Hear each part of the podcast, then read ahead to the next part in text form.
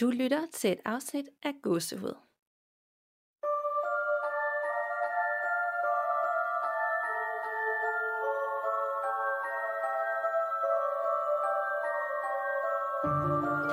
Hej Nana, Hej Danika. og velkommen derude til vores særlige Halloween-afsnit, episode 59, som er et ekstra bonusafsnit i anledning af den her fantastiske uhyggelige dag. Yes, det er den store finale på øh, årets bedste måned. Det er det nemlig, og vi har helt vildt meget glædet os til at lave det her ekstra afsnit. Det er jo ikke så tit, vi laver ekstra episoder længere, men i dag, hvis der var nogen dag, vi skulle lave ekstra episoder, så skulle det være i dag. Lige præcis. Og nu ved jeg ikke, om I derude har planlagt den store trick-or-treat, eller hvad I skal. Det er jo lidt anderledes i år, så de fleste bliver nok derhjemme, kunne jeg forestille mig. Ja, yeah, Og så det er jo- lidt underligt, ikke? Jo, det er mega underligt. Det er også Ja. lidt, altså nu har jeg jo selv børn, øh, og det er normalt, så skal, skal, skulle de jo ud, og det skal de ikke i år, øh, så vi er bare hjemme. Men så kan det jo være, at jer, der lytter med, kan lytte til det her episode, i stedet for at blive lidt skræmt, eller de anbefalinger, hvad vi har. Og hvis der er nogle lyd i baggrunden, så er det, så er det mine børn, som allerede skræmmer livet af mig. det hører med. ja, og noget så uhyggeligt også. Det er ret uhyggeligt. Men i det her særlige ekstra afsnit, så øh, har vi nogle ekstra lytterberetninger med, eller jeg har nogle lytterberetninger, jeg vil fortælle jer og dig, som du ikke har hørt endnu. Og du har et, øh, et væsen med, som jeg ikke kender til, som du vil fortælle os om. Ja, så det bliver sådan lidt en hybrid episode af et almindeligt afsnit, og så et lytterberetningsafsnit. Lige præcis. Og jeg tænker ikke, jeg vil øh, holde folk hen i dag øh, med alle mulige personlige fortællinger af starten, øh, fordi jeg tænker, de er bare kommet for at blive skræmt. Så skal ja. vi ikke gå i gang? Helt klart. Jo, det synes jeg. Og jeg har en lytterberetning med her fra Regitze. Hej Nana og Danika. Tak for jeres podcast. Den er fantastisk. Jeg har et par oplevelser, som jeg gerne vil dele med jer. Inden jeg begynder, vil jeg sige, at jeg er født med en evne, hvor jeg kan se og høre ånder. Jeg har set spøgelser ånder så langt tilbage, jeg kan huske. Jeg har taget en uddannelse som klaverjant og medie, og det har hjulpet mig med at lukke af, men også høre og forstå ånderne, så de kan blive hjulpet over på den anden side. Da jeg var omkring tre år, begyndte jeg at lege med børn, som andre ikke kunne se. Jeg havde tre børn, jeg legede med. To drenge og en pige. Drengene var lidt ældre end mig, og de lignede hinanden med samme frisyr og tøj. Den ene var lys, og den anden var mørk, og pigen hun var lille med mørkt hår og krøller. Hun havde en slags sparkedragt på og var omkring et år. Hun sagde aldrig noget, men stod altid i hjørnet og så på os, når vi legede. De var der altid, når jeg var hjemme, og aldrig med, når jeg var ude. Da jeg omkring syv år kom den ene af drengene og sagde, at de skulle gå, og så gik de alle tre, og jeg så den aldrig igen. Jeg har aldrig oplevet, at de har gjort mig noget, men som lille undrede det mig, hvorfor der altid var så mange mennesker, der gik rundt ud i vores gang. Det var en lang gang, som jeg kunne se på ud fra mit værelse. Der var altid lyde og døre, der smækkede, fodtrin, stemmer og ting, der faldt ned, uden nogen havde rørt ved det. Vores hus var altid koldt lige meget, hvor mange radiatorer, der var tændt. Heldigvis flyttede vi, da jeg blev ældre, men det ændrede ikke noget. Der kom bare noget nyt, og sådan har det fulgt mig altid. I dag har jeg lært at lukke af, så jeg ikke tager alt muligt med mig hjem. Da jeg er omkring 12 år, kommer jeg en dag hjem fra skole. Jeg hører min mor ovenpå, og jeg siger, hej mor, og hun svarer tilbage. Jeg fortæller hende om min dag i skolen, og hun svarer. Men pludselig svarer hun ikke, og jeg får en underlig fornemmelse, og der er helt stille, så stille. En helt underlig stillhed. Jeg går op ad trappen og kalder på min mor. Men da jeg kommer op, er der ingen hjemme. Min mor har slet ikke været der. Der er fire værelser ovenpå, og jeg ser efter den alle sammen. Jeg har en meget ubehagelig fornemmelse, som om jeg ikke er alene. Jeg skynder mig ned, og er meget forskrækket for, hvem det var, jeg så lige havde haft en samtale med. Jeg ventede udenfor, til de andre kom hjem den dag. Så er der historien om Bamsen. Min datter havde en ABC-bamse, som kunne sige alt muligt, hvis man trykkede den på maven eller fødderne. I en periode begyndte de altid at spille med en trætiden om natten. Den sagde, du er min ven, og jeg elsker dig. Og jeg tænkte nok på batterierne. Jeg vågnede ofte, at den talte, talte ved en trætiden. Men en dag jeg kom hjem, satte jeg nøglerne i døren, åbner døren, og det første jeg tænker er, om der er andre i lejligheden, for det føles sådan. Jeg bliver lidt utryg, men inden jeg tænker tanken til ende, hører jeg Bamsen sige, borte, borte, tit, tit. Der tog jeg samme dag Bamsen med over min datters vuggestue, og de ville heldigvis gerne have den. og så er der historie om dragkisten. Jeg har været på krammermarkedet og købt en flot kiste. Jeg prøver at åbne den, men lige da jeg får den op, er det første, jeg ser et barn. Jeg når ikke at se mere, for så er barnet væk. Jeg tænker ikke mere over det. Som jeg skrev, jeg har set så mange spøgelser, jeg ikke tænker så meget over det den dag i dag. Men i de næste par uger er der hver aften en lille pige på cirka fire år, der siger, har du set min mor? Har du set min mor? Og sådan fortsætter hun. Det runger for mine ører, og hun bliver ved. Jeg prøver at sige nej og afviser hende, men det hjælper ikke. Først til sidst siger jeg til hende, at jeg gerne vil hjælpe hende. Den lille pige er ikke for denne tid, og det kan man se på hendes tøj. Hun viser mig en baggård og fortæller, at hun bor oppe ved trappen. Hun fortæller mig, at hun skulle passe på sin lillebror, da moren var på arbejde, og hun viser mig, hvad hun skulle gøre med flasken og sutten, hvis lillebror græd. Men da lillebror begynder at græde, og det er blevet mørkt, og hendes mor ikke kom hjem, var hun gået ned på gaden for at lede efter hende. Og hun spurgte alle, om de havde set hendes mor, men folk gik bare forbi hende. Hun kommer til at gå over i den anden gade. Hun ved godt, hun ikke må være der, for det er der de fine, der bor der. Men der er en mand, som hjælper hende, og han tager hende med hjem. Hun fortæller mig, at manden var ond ved hende, og til sidst lagde han en pude over hendes ansigt, så hun ikke kunne få luft. Jeg prøvede at spørge hende, om hun kunne sin adresse, eller om hun vidste, hvad hendes mor hed, men hun kunne ikke svare. Hun viser mig det hele meget detaljeret. Hvad den lille pige hed, eller hvor hendes mor var, eller hvordan hun har havnet i kisten, ved jeg ikke. Men jeg hjalp hende over på den anden side, og der var en gammel dame, som tog imod hende. Efter det var hun væk. Den her historie er fra mit arbejde. Jeg passede engang en dame på et plejehjem, som var meget syg. Hun vidste godt, hun skulle dø, så vi talte ofte om det, og hvad der skete efter døden, om der var noget på den anden side. Hun sagde altid, at hun ikke troede på, at der var noget, men hvis der var, ville hun give mig et tegn. Vi aftalte, at hun skulle give mig et tegn, når hun var over på den anden side, hvis der var noget. Jeg foreslog, at hun skulle ringe på min dør, men hun sagde altid, at jeg skriver en sms og grinede. Noget tid efter dør hun, og jeg tænker ikke på vores aftale. Men jeg kommer i tanker om det, da det begynder at ringe på min dør om aftenen. Vi boede dengang i et hus med en lang indkørsel, hvor der var en lyssensor, så lyset tænder, når der kommer nogen. Det skete et par gange, at det ringede på døren, uden der var nogen, og vores lyssensor tændte ikke. En aften, da jeg sidder hjemme i stuen, kan jeg se, at min mobil lyser, og jeg kan se, at der er en besked på min telefon, men det er en besked hen over skærmen på min telefon, og jeg kan ikke trykke på den. I beskeden står der, hvad vil du have? Og for så forsvinder den, imens jeg sidder og ser på den. Om det var min beboer eller noget andet, ved jeg ikke, men det var vildt underligt. Jeg siger efterfølgende tak til min beboer for at have givet mig et tegn, og jeg oplever ikke mere. Jeg håber, I kunne bruge mine fortællinger. Jeg har mange flere, men det må I få en anden god gang. Og hvis det jeg kan bruge, så har jeg skrevet en lille ting til at lukke af for energier og de afdøde. I talte om, at man kun kunne i talte om, at man kunne åbne op for noget, når I lavede podcast, og det er sandt, at man kan tiltrække energier, når man laver det, som I gør fordi I giver ånderne og energierne opmærksomhed. Jeg har skrevet to ting, som man kan gøre, så man lukker af eller ikke vil have nogen med sig hjem. Det første er, at man altid skal sige ind i sig selv, når man er ude. Når jeg går hjem, går jeg alene hjem. Inden I laver jeres podcast, så forestiller jeg, at I tager et hvidt lys ned over jer. Det hjælper nemlig med at beskytte jer, og det er også godt at bruge i dagligdagen. Hvis man så er et sted i byen eller andre steder, så sig denne sætning. Alt hvad I giver, skal I få tilbage.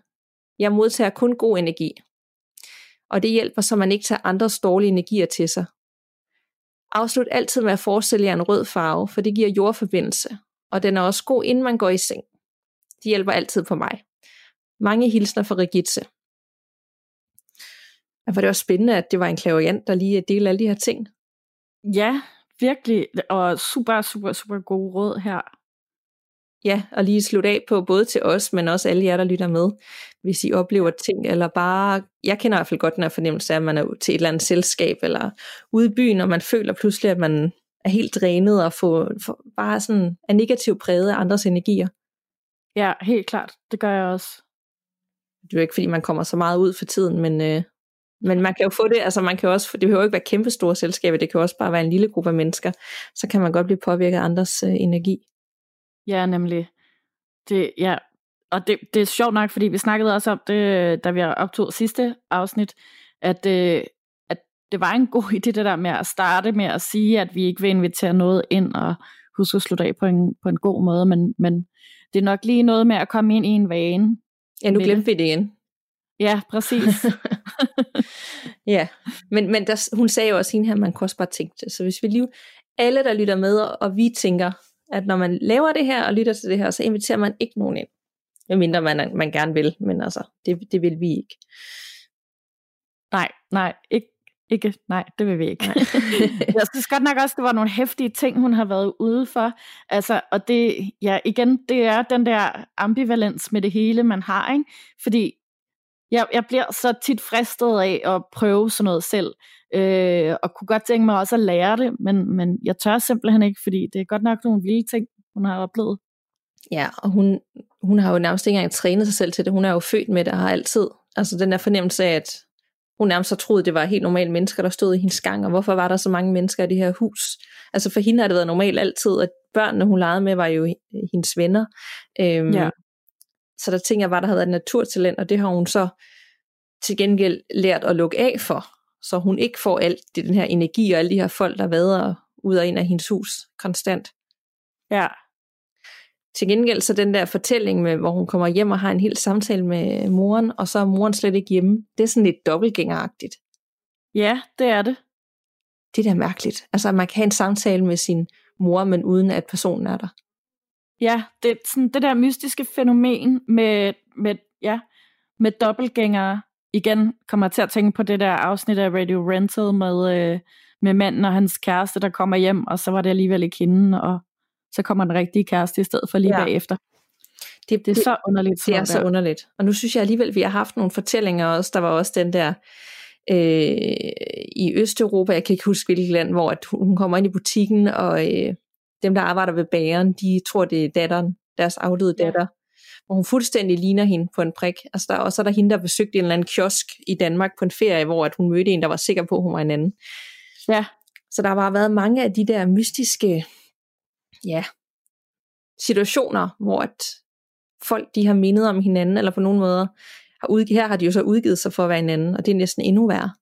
Jamen det er det, jeg synes, der er så ulækkert, sådan, hvad er det der? Fordi, ja, er det i virkeligheden en dobbeltgænger, eller er det noget andet? Sådan, eller, ja. Ja, eller så er det jo altså, så er det en ånd, der udgiver sig for at være moren, og, og kan bruge hendes stemme, men, men hvorfor skulle ånden også det? Altså er det så en drilleånd, eller er det noget? Hvorfor vil man det? Det, det giver da ikke en god, god oplevelse. Nej, det er det.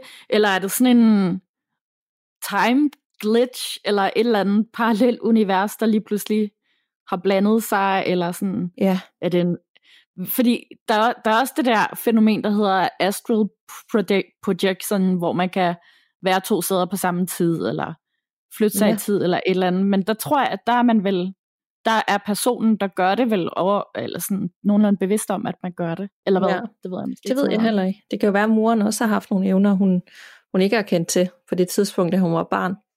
Det er i hvert fald enormt mystisk. Øhm, og den der bams, altså de fleste børnefamilier har haft den her bams, vi har også haft en bams, og den kan godt finde på at sige noget af sig selv, bare du går forbi. Det er selvfølgelig øh, rigtig uheldigt, at det altid er klokken 3 om natten i de her tilfælde. Ja. Så jeg forstår godt, at hun gav den væk. Den er generelt virkelig uhyggelig, den bamse, også selvom det ikke nødvendigvis er koblet op på noget overnaturligt. Det skal jeg ikke kunne sige. Så er den bare rigtig klam. Ja, det må man sige.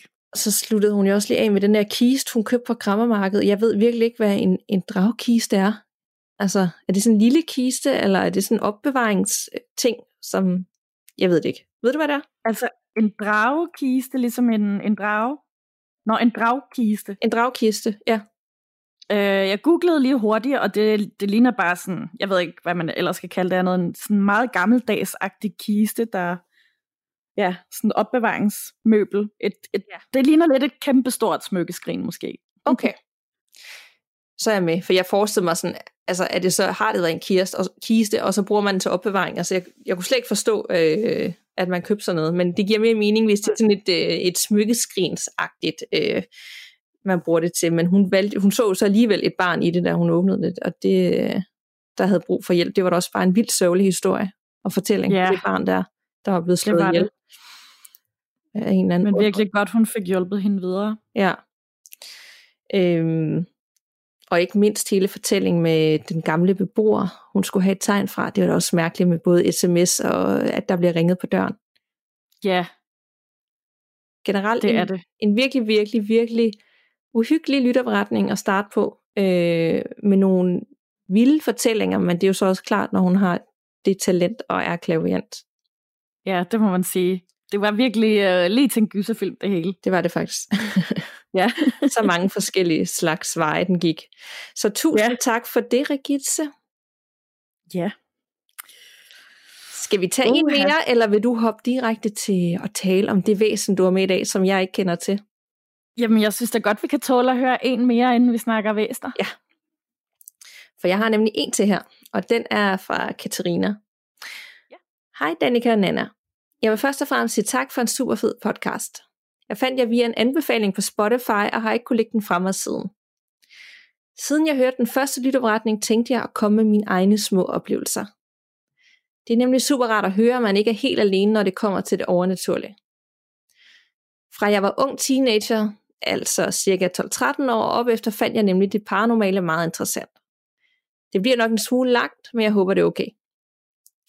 Den første historie har hun valgt at kalde godset. Jeg kommer fra en lille by, der hed Kirke Sonnerup, der ligger i skønne Lejre Kommune. Og i den tid, jeg gik i folkeskole, der arrangerede lærerne en historietur ud til Trudsholm Gods. Det var hele skolen, der tog ud den dag. Det skal lige nævnes, at skolen kun gik op til 6. klasse, og så skulle man skifte over til nabobyens skole. Så jeg kan huske en anden gang, jeg var der, som var cirka 5. til 6. klasse S, inden jeg skiftede skole. Vi blev delt op i grupper og derefter sendt rundt til de forskellige lærere, der skulle fortælle os en historie. Da min gruppe så kommer til køkkenet, og læreren begynder at fortælle sin historie, hører vi noget porcelæn smadre, altså som om nogen havde tyret deres sted. Jeg kan tydeligt huske, at alle var skeptiske, men da jeg så på læreren, var hun ikke helt okay bagefter. Da vi så fik lov til at gå rundt og udforske selv, møder vi en gammel dame, som holder orden på godset. Hun kunne fortælle, at når hun var der fra tid til anden, forsvandt hendes taske og dukkede op steder, hun ikke havde været den dag. Dem, der ejer godset, mener ikke som sådan, at det spørger, men det gør der altså. Der var nemlig ingen, der vil gå derhen alene eller frivilligt. Er det dig? Min kære morfar gik bort nytårsaften 2011, og kort tid efter blev mine forældre skilt, hvilket bundet ud i flere flytninger på min mors side. Det tredje sted, vi flyttede hen, var ud af til et pænt rækkehuskvarter, men det skulle hurtigt ændre sig. Kort tid efter vi flyttede ind, går jeg ud med nogle tallerkener, efter vi havde spist. Da jeg kommer til køkkenet, er det som om, der er en finger, der kører ned ad ryggraden på mig. Ikke sådan hårdt, men med tryk på, og det stykke af min ryg blev helt kold. Kort tid efter kunne jeg dufte min morfars parfume. Jeg tænker, det bare var ham, da jeg ikke følte ubehag bagefter. Min mor så dog, at jeg gjorde noget mærkeligt med ryggen i de sekunder, jeg blev rørt, og hun blev en smule skræmt. Samme nat drømte jeg en meget virkelighedstro drøm om min morfar, der tog mig i hånden og sagde, hej min skat. Som nævnt i nogle andre beretninger foregik det i et helt hvidt rum, uden nogen former for døre eller vinduer. Lidt pudsigt, men jeg vågnede i hvert fald med en rar følelse i kroppen dagen efter. Badet. Vi er stadig i rækkehuset hos min mor, og som alle andre skulle jeg i bad. Jeg gør det, jeg skal, og pludselig kan jeg mærke en hånd tage fat om min ankel. Jeg vrider min fod fri og var lige ved at vælge i forsøget. Det eneste jeg så var en skygge, der hurtigt gled forbi under forhænget. Døren var lukket og låst under al den tid. Men efter det lukkede jeg aldrig forhænget igen, når jeg var i bad. Jeg har flere historier fra det rækkehus og helt til nu, så I siger bare til, hvis I er interesseret i at høre mere, ellers kunne jeg fortsætte helt til juleaften. Endnu en gang tusind tak for en god podcast. Den har gjort min dårlige dag meget bedre, når jeg har hørt jeres stemmer. Hilsen Katrina. Og vi vil meget gerne høre de ekstra historier. Altså jeg kunne godt læse op fra nu til juleaften. ja, meget gerne. Oh. Ja, det er meget interessant det med Gustav. Vi har jo også øh, en skøn lytter inde i vores Facebook-gruppe, Allan, som deler rigtig meget fra sådan nogle steder. Ja. Jeg kan ikke lige huske, om han har haft det her gods med, for det ligger jo på Sjælland, og jeg tror nok, at de er fra Jylland. Øh, men det kan være, at vi lige skulle øh, google det bagefter. Trusholm gods. Ja. Jeg ved ikke, om du kender til Jeg kender ikke til det, jeg har aldrig hørt om det. Nej, jeg har heller aldrig nogensinde hørt om det. Men det er jo det, der er med Danmark. Der er så mange skønne herregård og godser, som har en virkelig, virkelig vild historie. Præcis. Det, jamen, vi må altså snart have et, øh, et nyt afsnit, hvor vi går mere i dybden med dem. Ja, og indtil da, hvis det er, så, så er der jo også den her podcast, Den Hvide Dame, at det ikke deres ja. hovedfokus, at de har netop om herregård og øh, forskellige godser rundt omkring i Danmark, og ja, slotte. Er det ikke sådan meget den stil, de kører? Det ved jeg faktisk ikke. Jeg må indrømme, at jeg ikke har lyttet til dem. Nej, jeg er ret sikker på det, for den er blevet anbefalet inde i uh, Facebook-gruppen uh, af flere, uh, og jeg er ret sikker på, at det hele koncentrerer sig om steder på den måde led uh, rundt omkring i Danmark. Og det er vist to, tid, det er to skuespillere, der har det. Så de skulle også være rigtig gode fortællere. Så det kunne være, at vi lige skulle give den uh, et lyt, og ellers så kan det være, at I andre kender til den, hvis man er interesseret i den del af Danmarks historie. Helt klart, ja.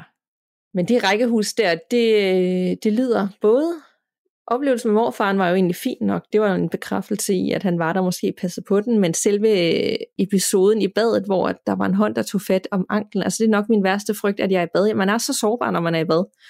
Ja, Bag det er man nemlig.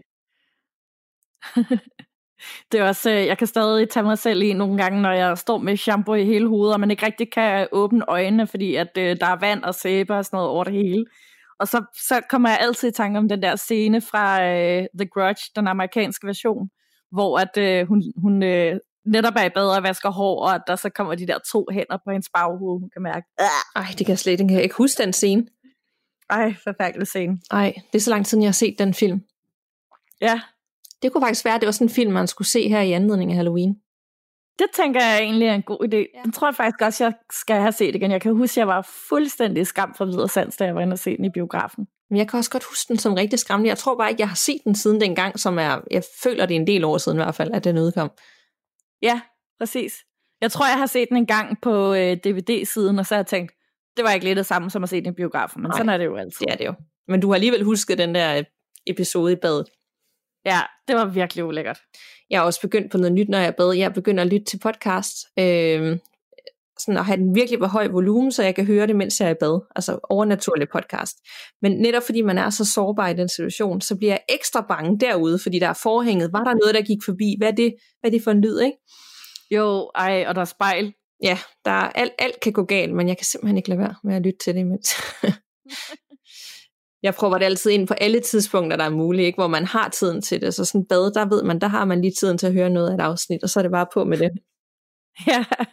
Ja, men det, det er simpelthen så frygteligt. Da jeg skulle uh, researche til det her, der valgte jeg også at gøre det på det mest mørke tidspunkt overhovedet. Øhm, ja, så jeg fik også virkelig skræmt mig selv. Åh oh, nej. Er Hvorfor skal man altid gøre det? Jeg ved det ikke. Jeg ved det heller ikke. Fordi så bliver det lidt ekstra uh, creepy og spooky, og det kan vi jo godt lide. Ja. Men det kan være, at jeg skal høre om uh, det der særlige væsen, du har med i anledning af Halloween. Ja, det kan du tro.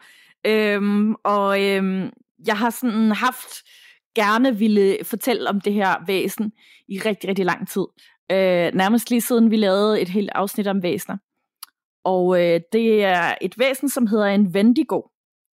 Og det er, lever i Kanada og i det nordlige USA, umiddelbart kun i kolde klimaer. Og øhm, det er oprindeligt observeret i, øh, i et område omkring Ontario i Canada, men i slutningen af 1800-tallet og begyndelsen af, af 1900-tallet op til 1920'erne, så var der øh, flere observationer af, af de her vendigoer i forbindelse med dødsfald i øh, Minnesota og omegn. Og et andet hotspot, hvor de holder til, det er en, øh, en sø og, så, og, et, og en grotte, der, hedder, der faktisk hedder Wendigo-grotten. Den er simpelthen opkaldt efter dem, der øh, også ligger i øh, Ontario i Canada. Og øh, den minder faktisk rigtig meget om Skinwalkers, som du har fortalt om en gang mm. før. Men øh, det er ligesom om, at Skinwalkers det bare er nede i øh, den sydlige del af USA, og måske også lidt ned omkring øh, Mexico. Øh, den ligesom holder til. Og så den her, den holder sig i de øh, koldere klima, men de kunne, de kunne godt være i familie umiddelbart. De kunne godt ligne hinanden. Det synes jeg absolut, ja. Den beskrives nemlig med, øh, med, med de her træk, at den har øh, glødende øjne og lange gule hugtænder og, øh, og lange tunger. Og så er den omkring 4,6 meter høj, som er jo virkelig urimeligt højt, og, øh, eller den kan blive op til 4,6 meter høj, og så er den tynd og afmagret. Og deres hud sidder tit så stramt over deres krop, at man kan se alle knogler rigtig tydeligt.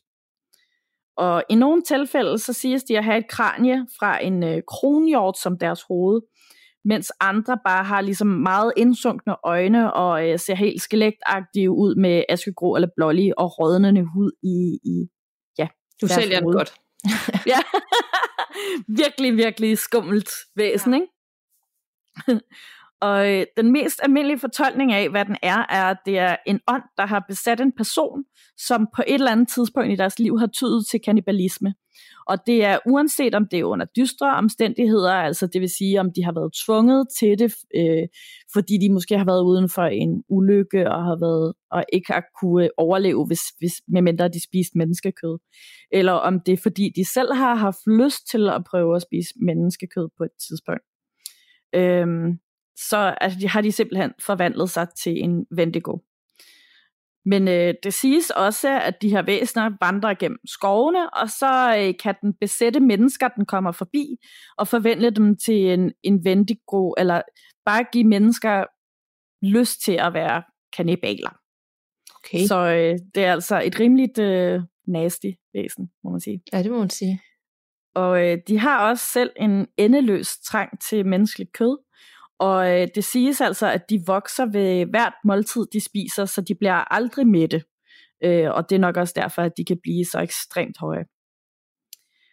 Så siges de også, at de har en øh, overlegen hurtighed og snille, og øh, de kan også efterligne menneskestemmer til perfektion, og så har de helt sublime jagtfærdigheder. Og i nogle tilfælde, så kan de endda også kontrollere vejret, og øh, ligesom hidkalde mørket, før skumringen ellers kommer naturligt. Og øhm, så har jeg også en beretning fra en person, som er ret overbevist om, at han er stødt på sådan en her engang. Han fortæller, at øh, jeg har haft uhyggelige paranormale oplevelser hele mit liv. Men når jeg er sammen med min søster, så stiger uhyggelighedsbarometeret helt vildt.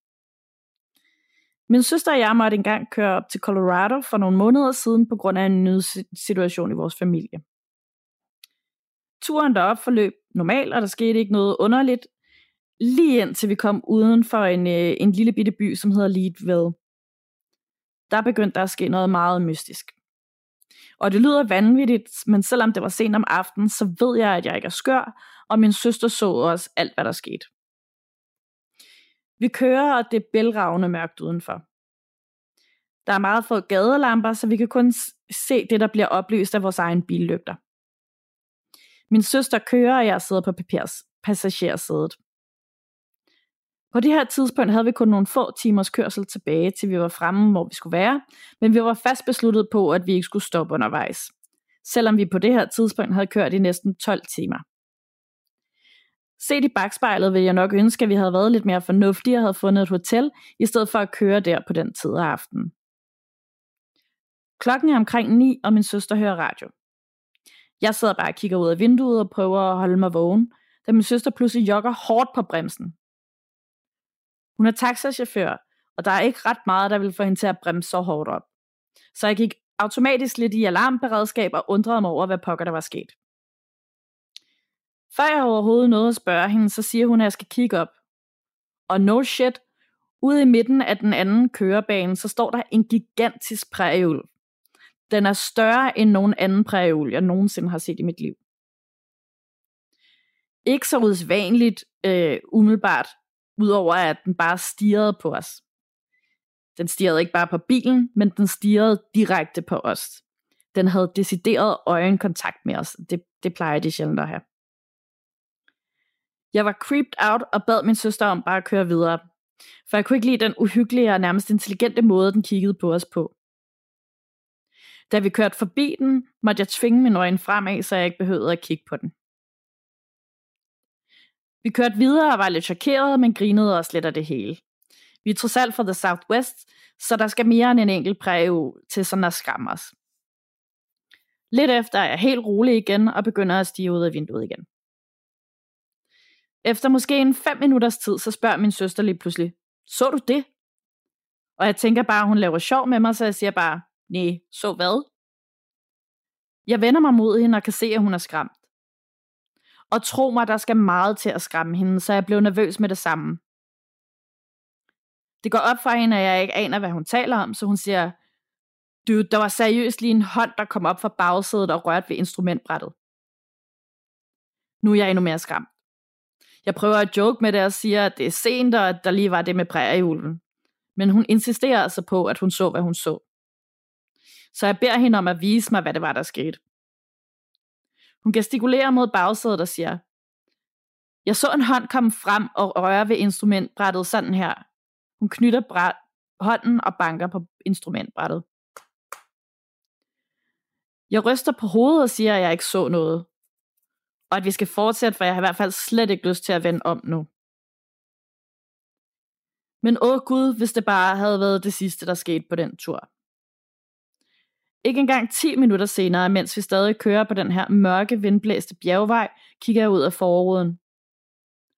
Jeg er lysvågen og prøver at koncentrere mig om alt andet end alt det, der lige er sket. Pludselig kommer jeg til at se ud af for- forruden i førersiden af bilen. Og igen, midt på den anden side af vejen, ser jeg en kvinde stå i vejkanten. Hun er helt alene og står bare der i en slidt hvid kjole og med bare tær. Jeg tænker selvfølgelig, at hun har brug for hjælp, så jeg åbner munden for at bede min søster om at stoppe. Men før jeg overhovedet når at sige noget, så er vi allerede ved næste sving, og jeg vender mig for at se kvinden, men hun er væk. Pis forsvundet. Helt ud af det blå. Nu begynder jeg virkelig at blive bange, og jeg vil bare hen til hotellet ved vores familie. Gudskelov er selve Leedsville et par minutter senere. Men den lille by er også pænt creepy her ved en 10-11 tiden om aftenen. Jeg frygtede, når vi ville nå ud på den anden side af byen og ud på den ensomme bjergvej igen. Vi havde heller ikke passeret en anden bil i over en time. Og det gør ligesom også det næste, der skete, endnu mere uhyggeligt. Et par kilometer uden for Leadville kan jeg pludselig mærke, at min søster tager fat i min arm. Og igen spørger hun mig det spørgsmål, som jeg frygtede allermest lige der. Så du det? Jeg siger selvfølgelig nej. Jeg holder øje med min side af vejen, og, og ved ikke, hvad hun mener. Hun siger, og helt ærligt, så tror jeg på hende den her gang, at hun så noget ånde ude på den anden side af forruden. Altså, der var ikke kommet ånden på vinduet indenfor, men det var ligesom kommet udenpå, som om der var nogen udenfor, der havde åndet på roden, mens vi kørte. Jeg er rigtig glad for, at jeg ikke så det, fordi så havde jeg vendt om. Men på det tidspunkt, så ville vi bare gerne nå frem til Dillon, som er den her by, vi skulle hen til, hvor vores familie var. Så nøjagtigt som to fjolser i en gyserfilm, så blev vi bare ved med at køre. Jeg ved ikke, hvor langt uden for Leadville vi var nået, men vi kom frem til en underlig parkeringsplads ved et sving på vejen.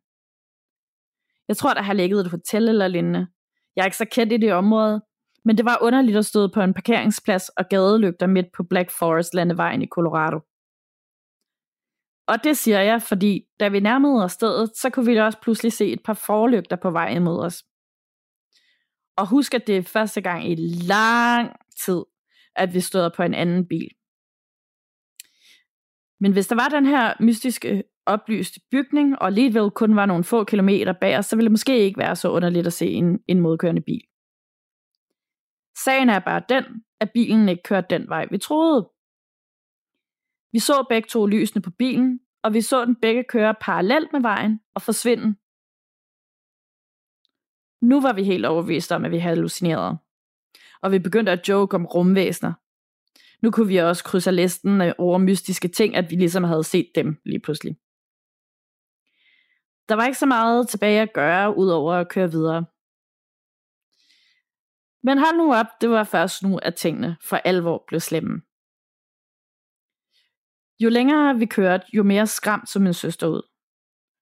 På et tidspunkt siger hun til mig, at vejstriberne forsvinder. Som i, at hun ikke kunne se forskel på den ene og den anden vejbane på en tosporet bjergvej. Det var altså bare to veje lige ved siden af hinanden, men hun kunne ikke se, hvad der var været mere. Man kan selvfølgelig bortforklare det med, at hun var rigtig, rigtig træt. Men min søster, hun lever af at køre bil som taxichauffør. Hun står ofte op klokken to om natten for at tage på arbejde, og det er helt sandsynligt, at hun skulle, det er helt usandsynligt, at hun skulle hallucinere, at vejstriberne forsvandt. Jeg kunne sagtens selv se dem, men hun svæver højt og hellig, at hun ikke kunne se dem. Jeg tror, at det er hendes erfaring med at køre bil, der reddede vores liv den aften. Det næste kommer til at lyde helt sindssygt, og jeg bebrejder ikke nogen, hvis ikke de tror mig. Jeg vil ikke selv tro på det, hvis ikke jeg havde oplevet det selv. For lige at opsummere. Vejstriberne forsvinder. Biler forsvinder fra vejen. Der er noget mystisk, der ånder på forruden, og som prikker over i'et, så føles det nu som om bilen falder i frit fald ned ad bjerget. Vi har ikke mistet kontrollen over bilen. Men det er som om en usynlig kraft skubber os bagfra og forsøger at få os hurtigere ned ad bjerget. Min søster prøver ihærdigt at bremse op, og jeg forsøger at finde ud af, hvorfor det føles som om vi er i frit fald, når vi kører på en handling, der er mindre end 20 grader. Det giver slet ikke nogen mening. Mens jeg lige sidder og prøver at få det hele til at hænge sammen, spørger min søster, Hey, blæser det meget udenfor? Jeg ryster på hovedet og tjekker verden på min telefon. Nej, der er slet ikke nogen vind udenfor. I en bil vil du normalt høre vinden og mærke den skub fra alle sider, ikke kun fra bagsiden. Og vind laver en helt bestemt lyd, så jeg ved, at der ikke var nogen vind den nat. Og det forklarer heller ikke, hvor, hvorfor træerne på begge sider af vejen svarede, da min søster sagde, at jeg skulle kigge. De stod og svarede vildt frem og tilbage, som om der var storm udenfor. Men der var ingen storm. Der var ingen vind, der var ingen skyer, der var ingenting. Ingenting, der for, kunne forklare, hvorfor træerne bevægede sig på den måde. Jeg er blevet mega bange på det tidspunkt, så jeg begynder at bede. Jeg er en lille smule religiøs, og jeg indrømmer gerne, at jeg beder, når jeg er bange. Og her der var jeg altså skræmt for videre sans i den situation. Alt imens alle de her mærkelige ting skete, så kom der en møg uhyggelig fornemmelse snigende op i mig. Det føltes som om, at der var noget inde i skoven, der holdt øje med os. Træerne føltes nærmest levende, og det var bare en helt særlig mørke, der var derinde. Jeg ved ikke, hvordan jeg skal forklare det. Det var bare ligesom ondt. Det føles ondt og forkert, og jeg havde bare ikke lyst til at være lige der længere. Jeg begyndte at bede hurtigere og højere, og bad min søster om at køre så hurtigt væk fra det sted, som hun kunne. Og det var ærligt talt ikke særlig hurtigt, eftersom hun ikke kunne kende forskel på vejbanerne mere. Af en eller anden grund, så blev jeg ved med at gentage, at der var noget vemmeligt der. At noget forfærdeligt var sket der, og at jeg ikke brød mig om det. Jeg blev ved med at gentage det om og om igen. Så min søster spørger selvfølgelig, hvad jeg mener, og hvorfor jeg blev ved med at sige det. Jeg ved ikke, om jeg vil kalde mig selv et medium, men jeg betragter mig selv som sensitiv. Jeg kan mærke både energier og ånder.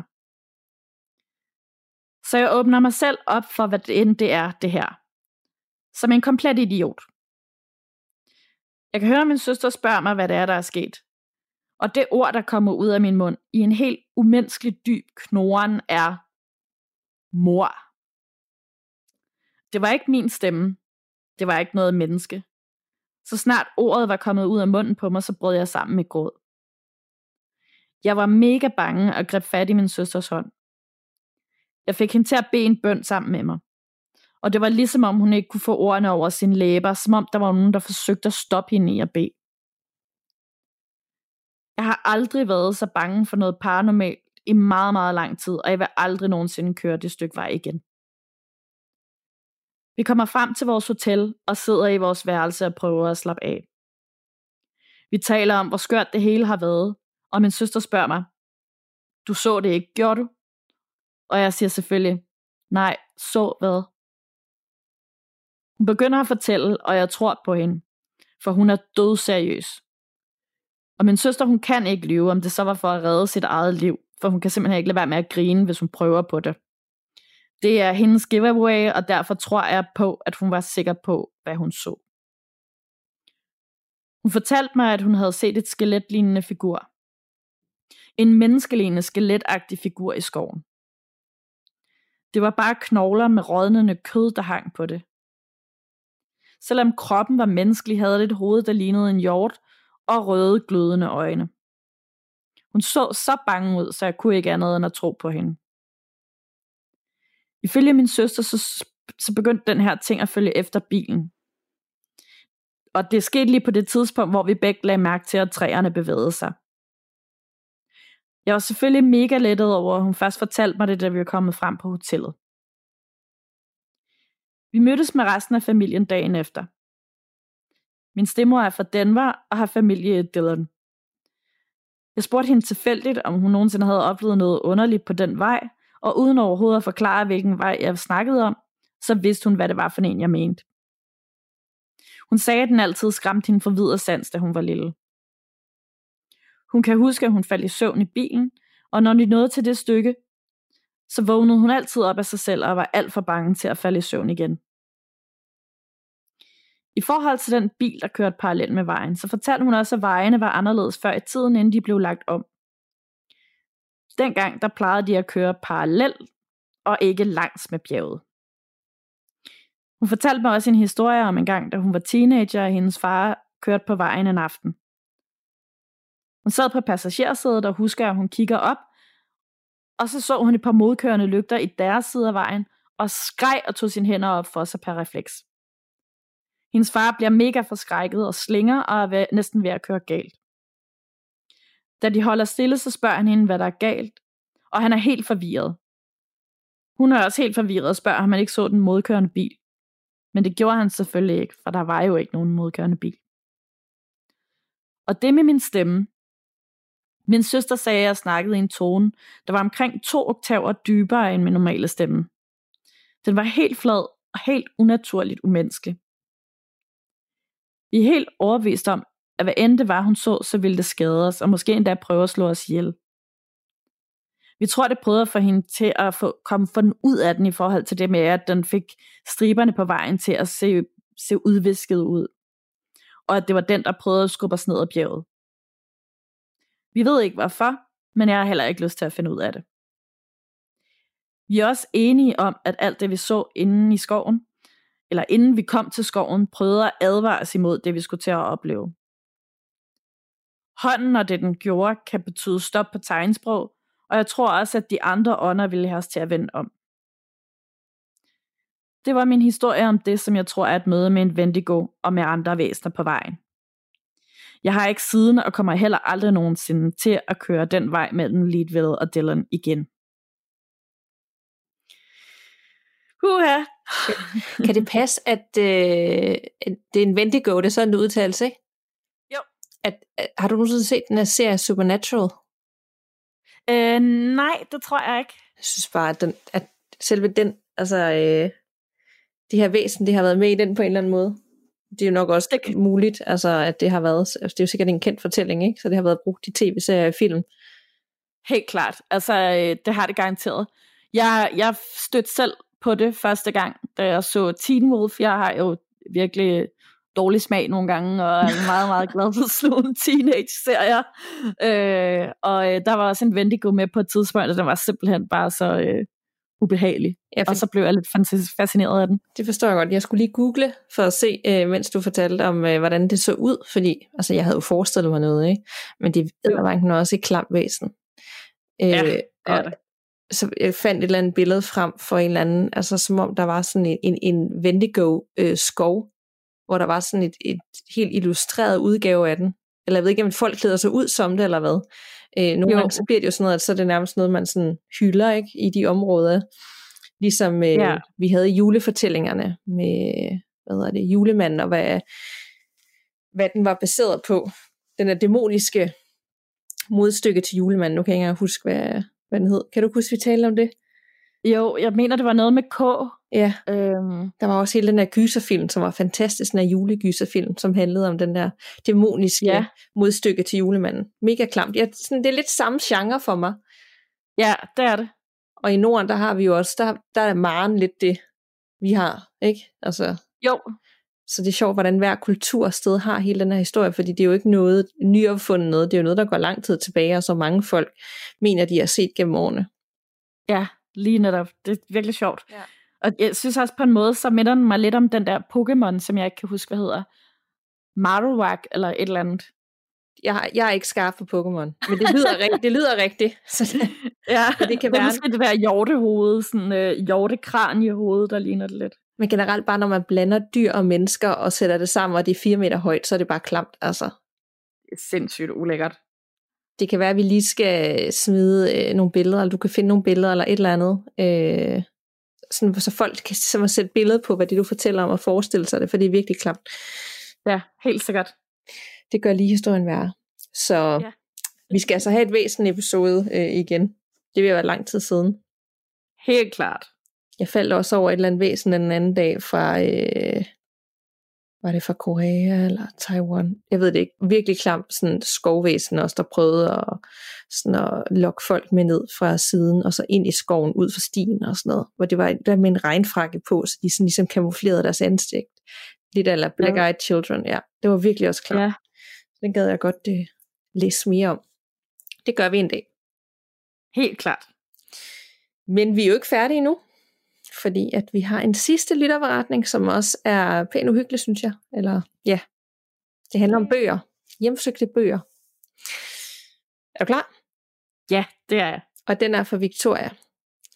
Kære Danika og Nana. Den beretning, jeg vil dele med jer, drejer sig om nogle hjemsøgte bøger. Jeg tror i hvert fald, de hjemsøgte. For jeg når til den samme konklusion, hver gang jeg tænker på episoden. Jeg fortsætter hver gang ned ad den samme ensrettede tanke, for så at genopdage, at der ikke er nogen naturlig forklaring på hændelsen. Og det undrer mig meget. For cirka et år siden blev der afholdt loppemarked på min mors arbejde. Der var nogle bøger til overs blandt de genstande, der ikke var blevet solgt, og de stod til at skulle smides ud, så hun tog dem med hjem til mig. Jeg elsker nemlig at læse. Da hun kom hjem med den, begyndte jeg at kigge lidt på den. Jeg konstaterede, at de havde en del år bag sig, og lavede sjovt med, at de nok var hjemsøgt eller besat af noget. Min mor hun kan ikke have, når jeg laver sjov med sådan noget, så hun affærdede mig bare og sagde, at det var noget sludder. Den ene bog var en slidt digtsamling bundet ind i et rødbrunt omslag. Der stod ikke noget navn på forfatteren på forsiden, så gammel var den. Den anden bog hed Miko og var skrevet af Erik van Lustbatter, og den handlede om amerikansk spion, der forfølges af en japansk Miko, som er en slags kvindelig ninja. Jeg slog op, hvad ordet Miko betød, og fandt frem til, at de også kan forudsige fremtiden, gå i trance og kommunikere med guderne. I eksemplaret af Miko står der, til Victoria på første side, og jeg hedder Victoria. Det var lidt af et sammentræf, hvis man tager de følgende fænomener i betragtning. Jeg besluttede mig for, at jeg godt ville beholde den, for jeg er decideret litterært altædende, men jeg var i gang med en bog i forvejen, så de måtte vente lidt. Jeg lagde den derfor bare ind på min reol. Den nat sov jeg virkelig ikke særlig godt. Jeg har oplevet søvnparalyse før, men den første nat, hvor bøgerne var på mit værelse, var det som om jeg bevægede mig ind og ud af en underlig, ubehagelig tilstand af søvnparalyse. Jeg kunne ikke bevæge mig, selvom jeg ihærdigt forsøgte at komme ud af den fastlåste tilstand. Jeg kunne se mit værelse, selvom jeg godt vidste, at mine øjne var lukket og min krop sov. Hele natten fornemmede jeg en form for tilstedeværelse, og når jeg indimellem rent faktisk var vågen, fik jeg feberfornemmelser, og jeg husker, at jeg var meget forvirret. Samtidig mærkede jeg en isende kulde i rummet på de tidspunkter, hvor jeg ikke var i en tilstand af paralyse. Der plejer ikke at være så koldt på mit værelse, og vi har faktisk ofte problemer med, at der er for varmt i huset, så det virkede meget underligt, at der pludselig skulle blive så koldt.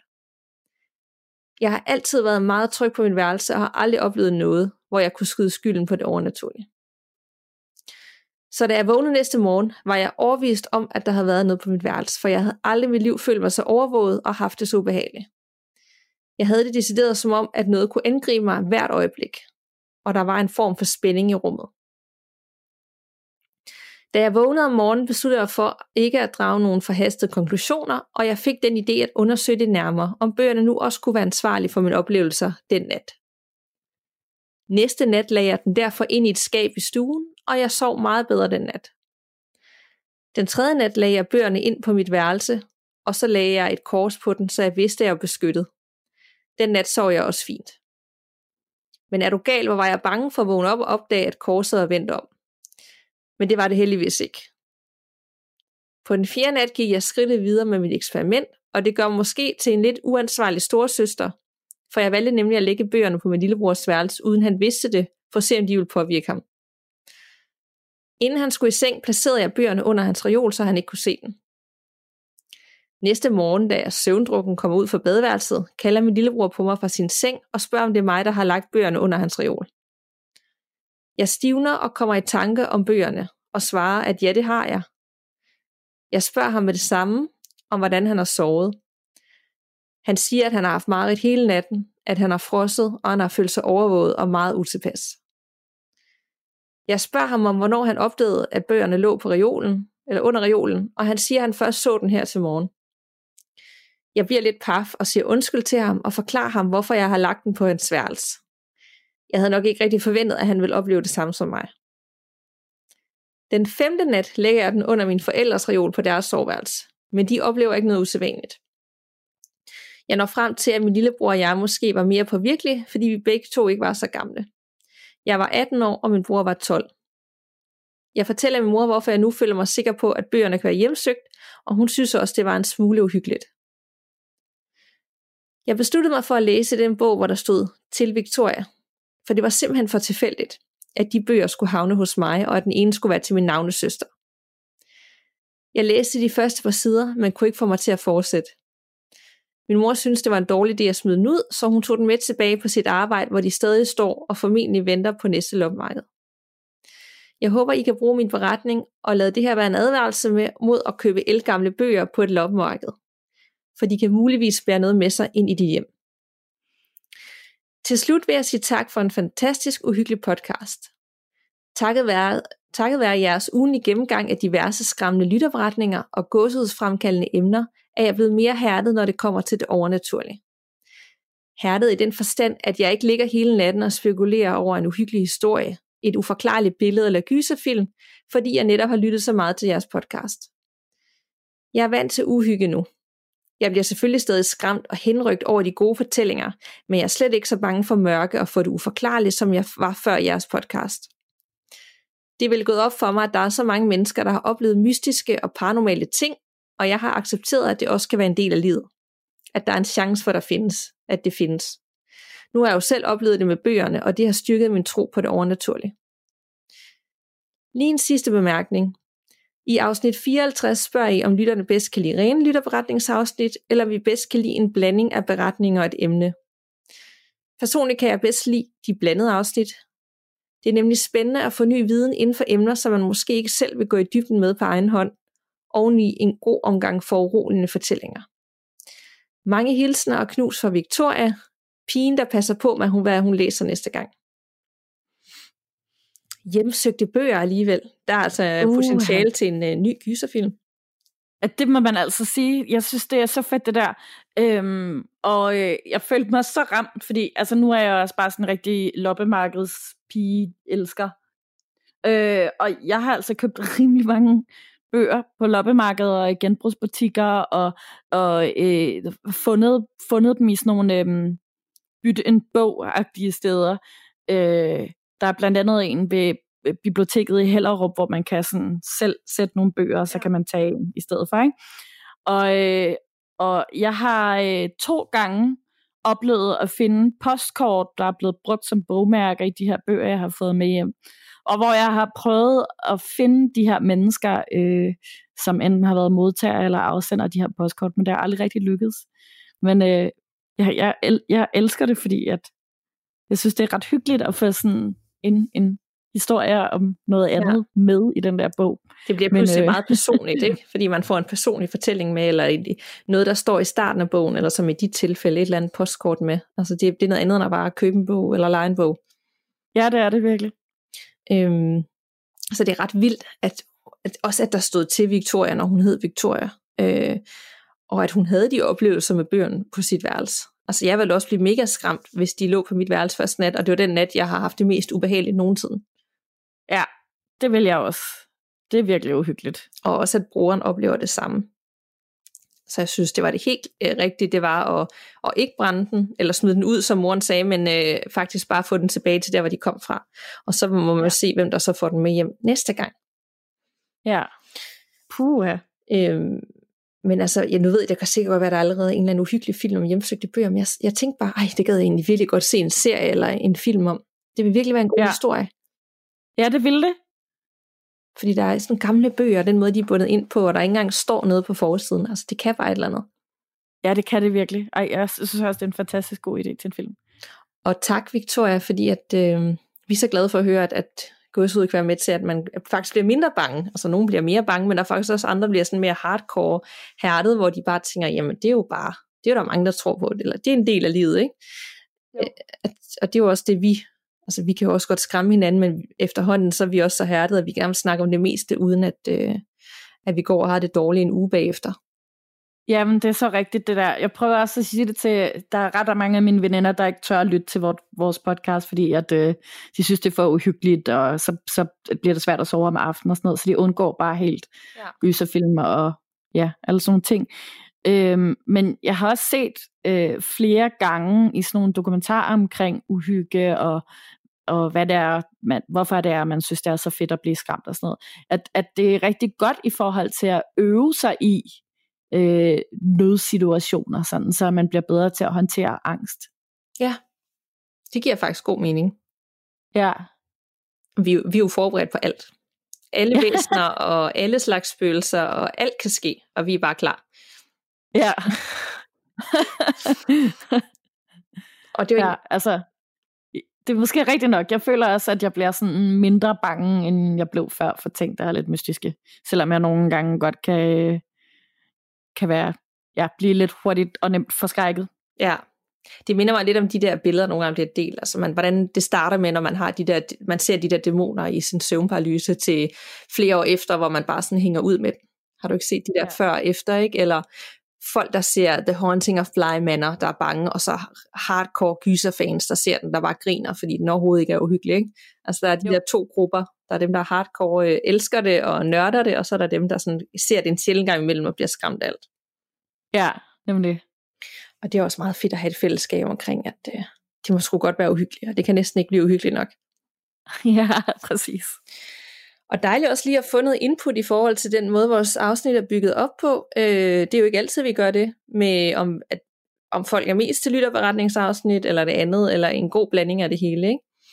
Hmm. ikke fordi vi skal gøre, som folk siger, men det er da rart at, at få bekræftet, at der også er folk, der kan lide, når vi fortæller om emner, for jeg har nogle gange været i tvivl om, om man bare skulle køre det rent lytterberetningsafsnit, fordi det er det, folk helst vil høre, og det andet er lidt ligegyldigt, men det tyder det jo ikke på, der. Nej, jeg synes i hvert fald også, det er rigtig sjovt at, øh, at researche på alle mulige forskellige emner. Sådan har det også, for ellers så bliver det jo også bare os, der, der vil læse op øh, hver anden uge, ikke? og ikke gå i dybden med et emne, og det er jo det, vi lærer jo selv så meget, og googler og researcher så mange timer, så vi lærer også hele tiden nye ting. Nemlig. Så kom vi igennem dit væsen og tre uhyggelige lytterberetninger, og inden vi slutter af, så synes jeg jo lige, vi skal måske anbefale en film til dem, der lytter med i dag, så de har noget at se i aften. Ja, helt sikkert. Jeg har øh, en film, som faktisk også er blevet anbefalet inde i øh, godshedsgruppen på Facebook, der hedder Marrowbone. Den ligger på Netflix, og det er jo øh, ikke en ny gyser. Øh, den er fra 2018. Men af en eller anden grund, så er det lige nu, at folk snakker om den. Den har nogle ret store skuespillere på rollelisten, og den, øh, er, den starter uhyggelig, og den er uhyggelig hele vejen igennem, og har sådan virkelig øh, dyster, uhyggelig stemning, og er helt øh, virkelig, virkelig flot lavet med setting og det hele. Og så har den, altså jeg kan næsten ikke sige, hvad den handler om, fordi den har så store twist, at øh, det skal jeg slet ikke komme ind på. Uh, det er spændende. Den hedder bare Marrowbone og ligger på Netflix og handler om øh, fire søskende, der bor i et gammelt hus, øh, hvor moren er død, og så sker der nogle ting og sager. Så det kunne være en film. Yes. Helt klart, ja. Øhm, jeg kan godt huske faktisk, at den kom frem, at jeg så øh, traileren til den et eller andet sted. Det var dengang, den kom i biograferne. Og så tror jeg aldrig, den kom i biograferne i Danmark. Og så glemte jeg alt om den, indtil den så lige pludselig var på Netflix igen. Ja, og det var faktisk sige, det takket være øh, vores lytter, at jeg opdagede den, fordi den blev talt om inde i Facebook-gruppen. Ellers så tror jeg ikke, Ja. jeg havde fundet den inde på Netflix. Nej, Netflix er heldigvis rigtig god til at øh, sende mig anbefalinger på alt det uhyggelige, der kommer. Okay, og du er heldig. ja. Ja, øhm, jeg har også en anbefaling, men det er faktisk en podcast, og det kommer egentlig også fra en øh, lytter, der har postet om det inde i gruppen. Og øh, det er en podcast, der hedder Video Palace, som øh, jeg nærmest har binget. Jeg er ikke helt færdig endnu. Jeg mangler lige to afsnit. Men jeg har simpelthen binget indtil videre. at Det, øh, den er virkelig spændende. Det er en fiktionspodcast, men, øhm, men, men den handler også sådan lidt, apropos det her med at øh, få fat i noget, der måske er hjemsøgt og underligt, så handler det om øh, den her fyr, som øh, får fat i et vi, hvidt videobånd, et VHS-bånd, hvor at der er sådan noget, nogle mystiske billeder sammenklippet med noget mystisk lyd. Og øh, så prøver han at finde ud af, hvad det er, fordi efter han har set det første gang, så begynder han at tale rigtig meget i søvn om natten. Og øh, så åbner sig den her helt vildt underlige mærken, mens han øh, så skal finde ud af, hvad det er for en videobånd. Altså, så, så det er ikke øh, sande historie? Det er, fiktion, Nej. det er fiktion? Det er fiktion, ja. ja. Nej, hvor spændende. Det lyder Mega spændende. rigtig godt produceret. Ja, det synes jeg også der. Nå, jamen så ved jeg, hvad jeg skal lave i dag og i aften. Og jeg yes. håber også, at jer, der lytter med, er blevet inspireret til en film eller et nyt podcast, eller bare har hygget eller blevet skræmt af at lytte med til det her særafsnit i dagens anledning. Ja. Yeah. Så øh, tak fordi I lyttede med, og tak for snakken, Anna. I lige måde. Vi lyttes ved, og pas på derude. Man ved jo aldrig, hvad der venter bag den næste dør.